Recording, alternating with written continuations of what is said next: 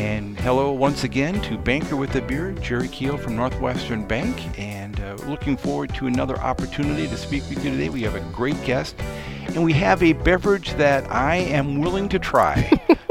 Our guest today is uh, Charity Zich. She is the director of the Chippewa Valley Regional Airport. We have some uh, great discussions um, up with the upcoming uh, transition from SkyWest to uh, uh, Sun Country. But we're going to start out with a beverage today. And uh, Charity, what's your background on our beverage? Well, I am not a traditional beer drinker. Um, I will say that for sure, and probably a lot of people will argue that this isn't even real beer. Um, I am. I think the last time I was here, I had summer shandy, so I'm definitely like a fruity flavored sort of beer drinker. Um, so I actually had this the first time at the uh, Minnesota State Fair. Okay. And they make a slush uh, at the Minnesota State Fair with the beer. Um, so it was delicious that way, and and then found it. We found it at Woodman's after that. So so we're going to have a grain belt blue. and I'll tell you, uh, for, for, for, our listeners, grain belt and me have a connotation of this is like a, a, a headache in a can. so uh, it, it, it, I'm doing my very, very best to give to be very optimistic and open about this. So uh, let's let's pour the beverage here and put these in. But uh, so let's give her a go. That'll be our first shot before we get into our, our discussion. So even it pours out. I mean, it looks more like a wine cooler or something. Well, it is blueberry. Yeah. All right. Here we go.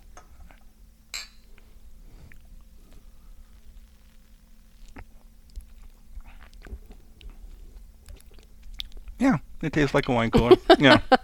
okay, yeah. sorry. Or, or, or, like a like a like a Lambic, which is uh, like a um, fruit flavored yes, beer in yes. Belgium. Yep, exactly. So it's more like that. Mm-hmm. So we'll, we'll we'll we'll take it down. So, but thank you for offering and thank you for coming.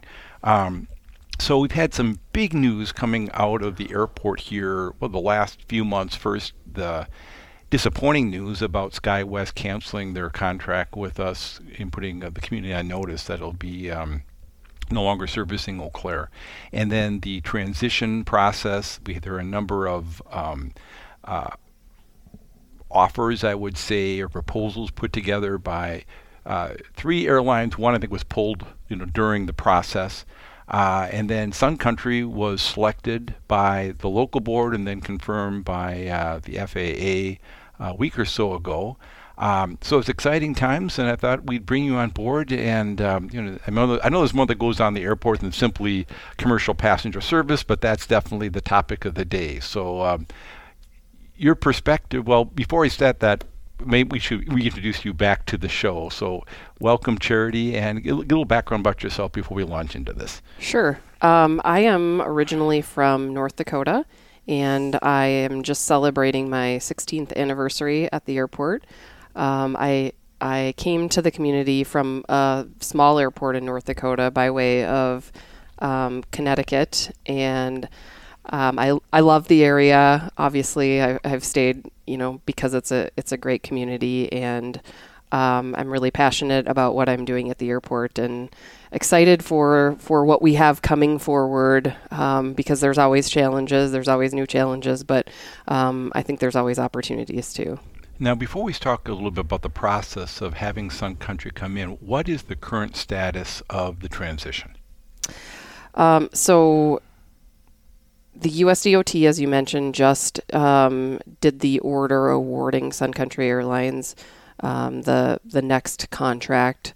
Um, the it appears like the last SkyWest Airlines flight will be uh, departure, a morning departure on November 30th, and then um, Sun Country. Uh, would would take over on December 1st. Now their proposal, as you know, is less than daily service, um, and I don't know their exact schedule yet, so I'm not sure if December 1st will actually be a day that they have service.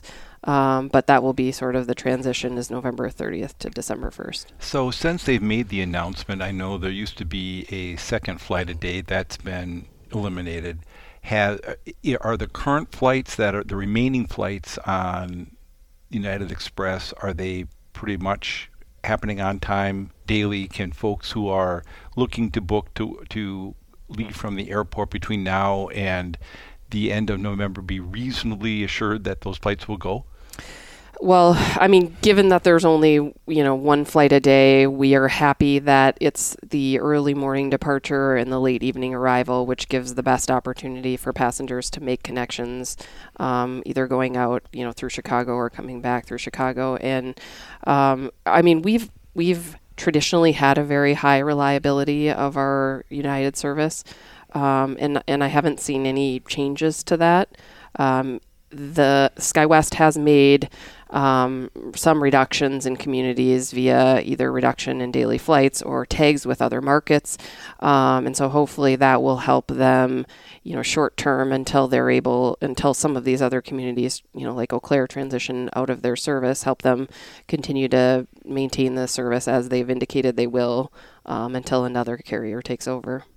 So now we're going to be moving on to, to Sun Country, which uh, obviously you're going to be losing something on the, I'll say, the business side. And having daily multiple flights to Chicago was really quite nice uh, and offered us an opportunity in this market to basically uh, give us something that you, you know, the trade-off for driving to Minneapolis was, was a sound one. You, you, you're, you're here, parking is, is cheaper, and then you can be to an airport that even offers more connections, especially international connections, than what they offered out in Minneapolis. So it was really a, a win-win.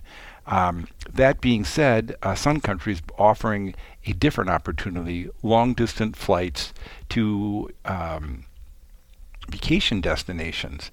Uh, question I have for you before we go into that, with all means, how did so Eau Claire, my understanding is we're designated as an essential air service community. Mm-hmm. How will vacation destinations fall under essential air?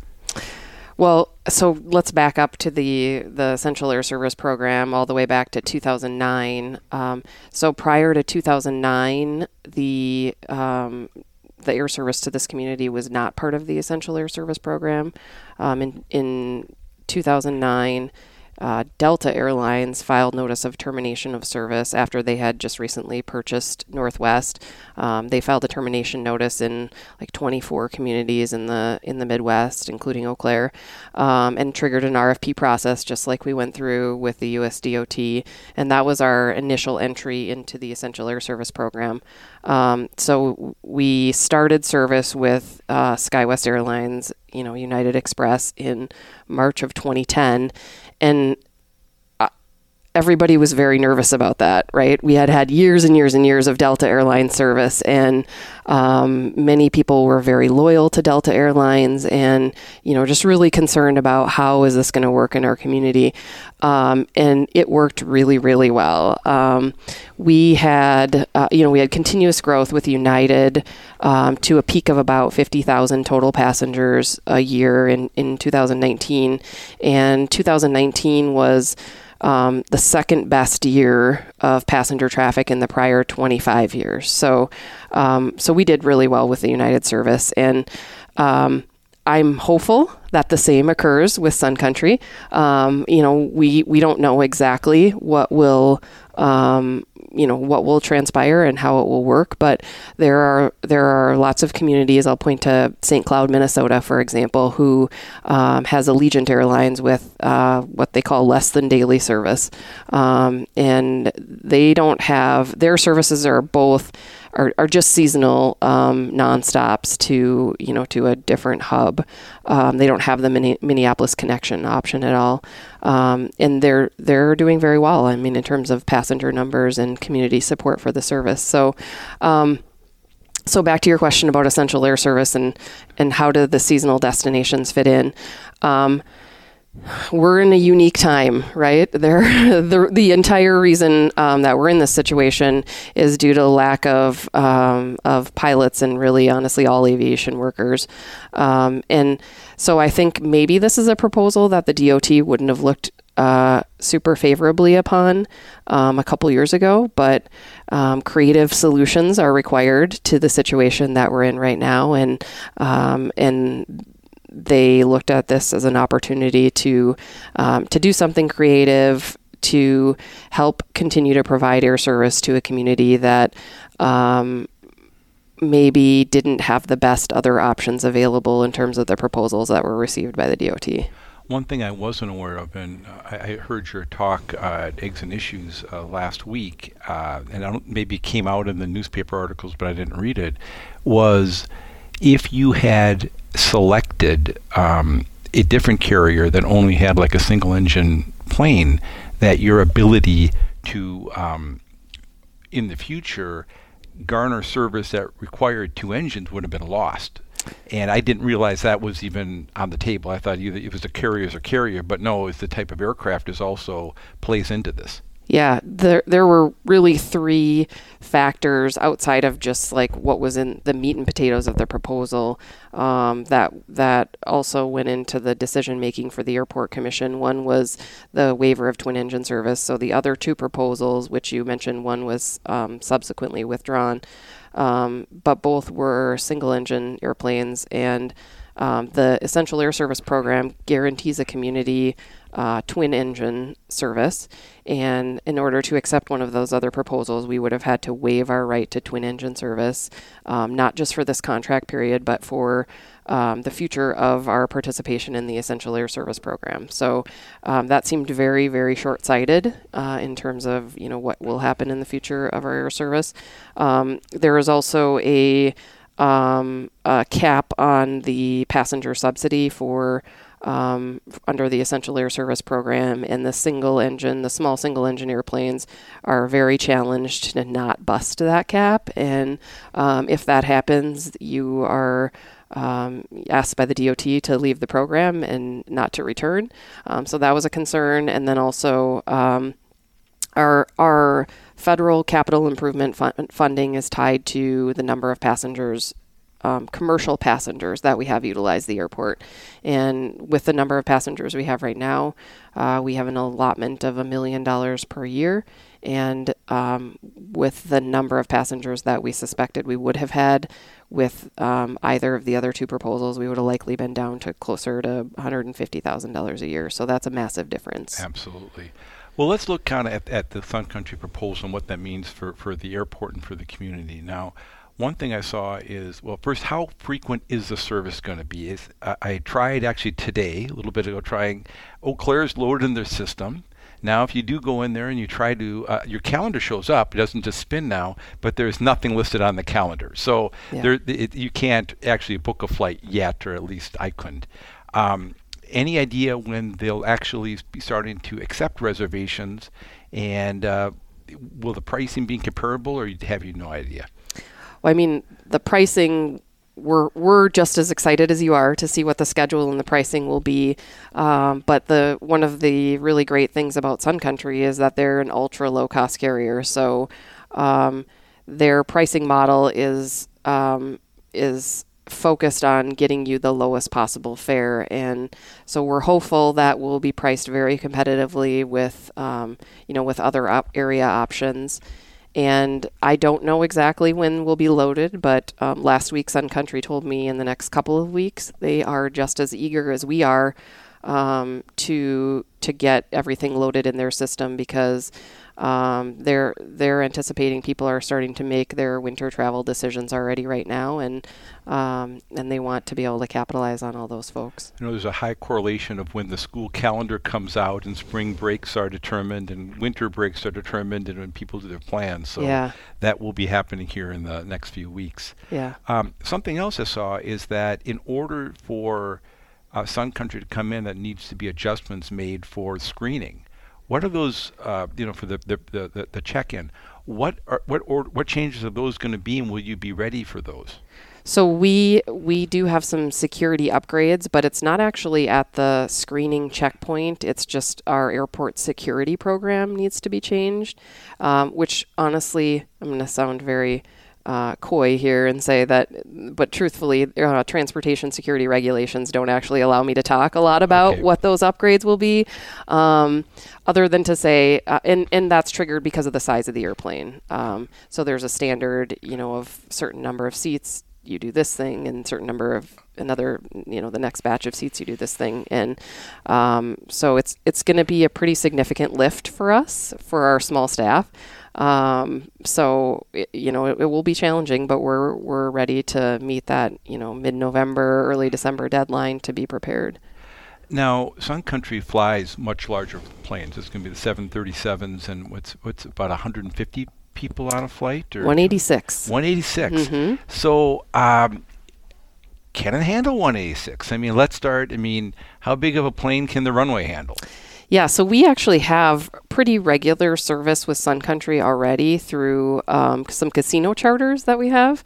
Uh, Sun Country is the operator of those charters, and so we um, we can handle our terminal facility can handle um, that size of airplane because our, our charters are typically 100% full um, at, at capacity. Um, our our airfield is definitely designed to handle that. Um, we purposely sized our jet bridge as an example to handle that because we already had um, you know charters with that aircraft. So um, inside the terminal, it is a little bit tight. Um, it's you know I mean they're they were not a regular service and we were more designed to handle regular service. So we'll kind of have to see how that goes. Um, we're thinking about other infrastructure like parking. Um, you know most of the year probably won't be an issue but um, you you started to talk about number of flights and then we kind of got off track. But um, the the proposal that Sun Country submitted to the DOT had um, two flights per week to Minneapolis and then two flights per week to the seasonal destination. Um, except for in March, where they had up to five flights per week to the seasonal destination, which is Fort Myers.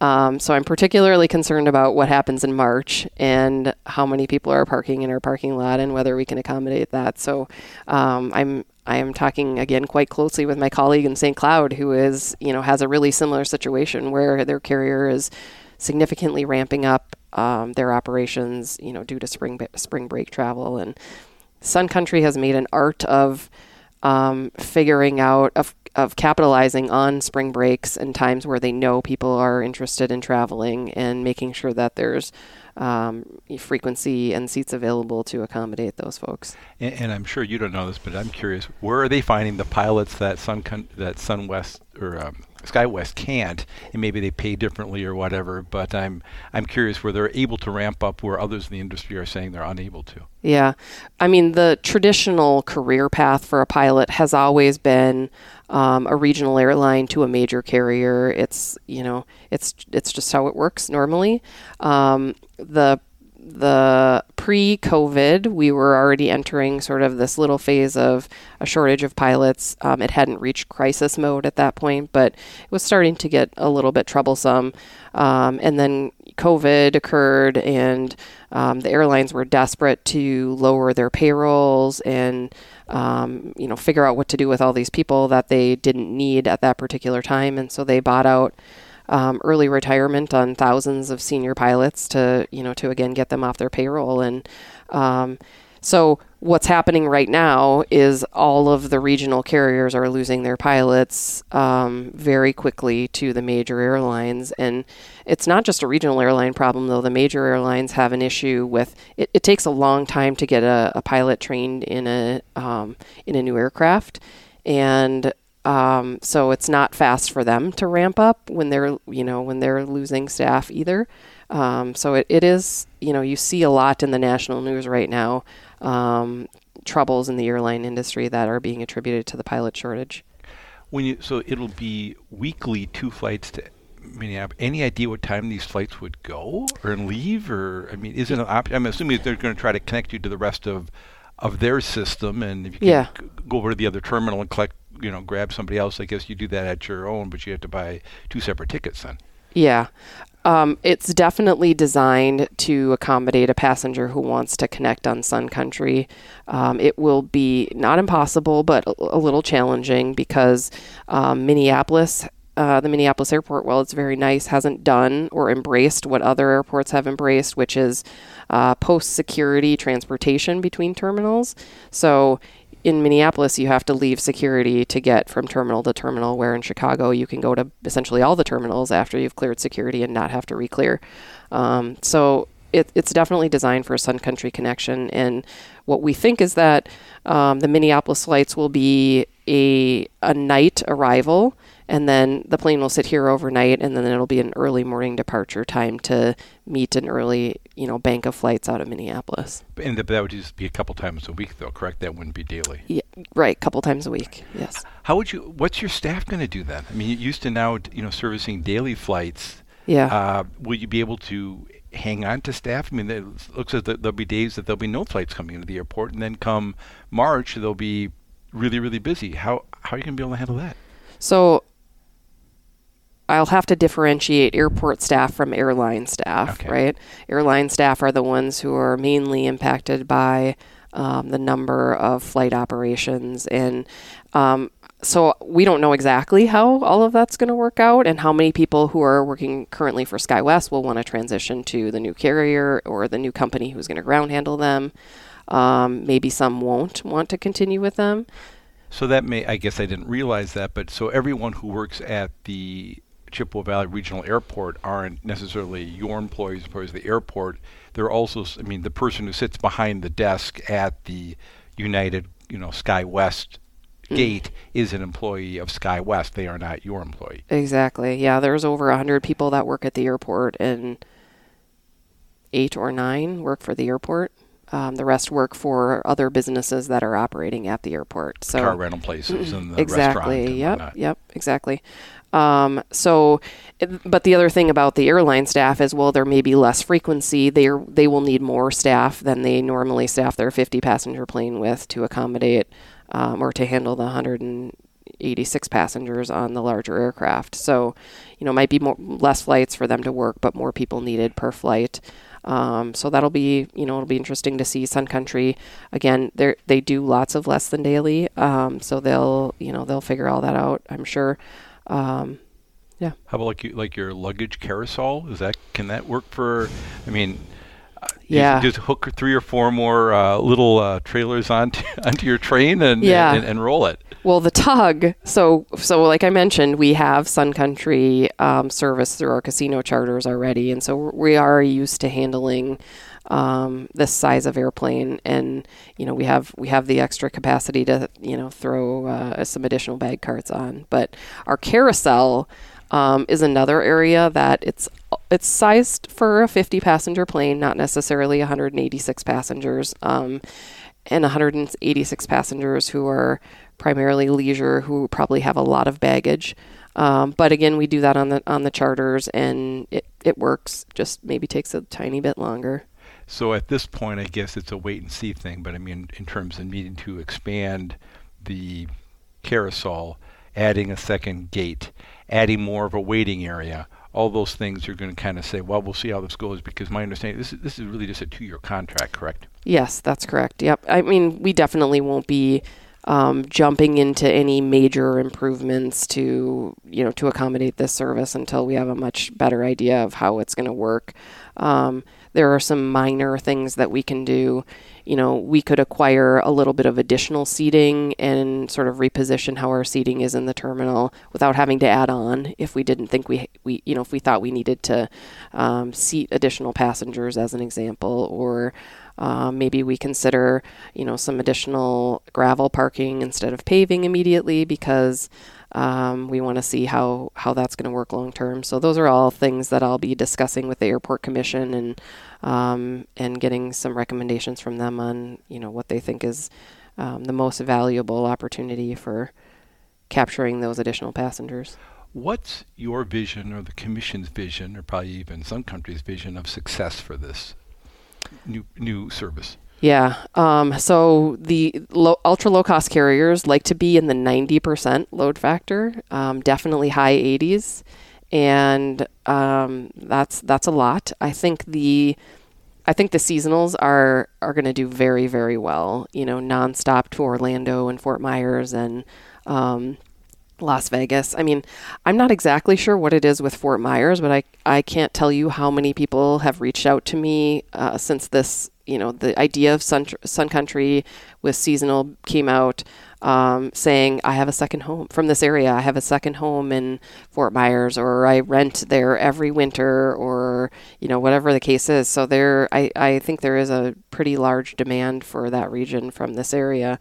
Um, but yeah, pretty pretty high numbers for sure on the seasonals, and I don't think Sun Country knows any better really than we do what to expect on the Minneapolis service because that's not a traditional model that they're doing right now. Um, so that'll be just kind of a wait and see, you know. Yeah, I think part of it is how they price it through. I know I, I found like with the the United flights, um, you know, sometimes it was actually cheaper to fly out of Eau Claire than would be out of Minneapolis, depending on how they, you know, price it the, the through flight. Yeah. And um, so if that's the case, I mean, I think that it could be. On the flip side, if they're going to charge you an extra hundred bucks to, you know, fly up and or fly up and another hundred bucks to fly back or something, it Mhm. probably won't have as much usage. Someone just wanted to hop in their car and drive down 94. So Yeah.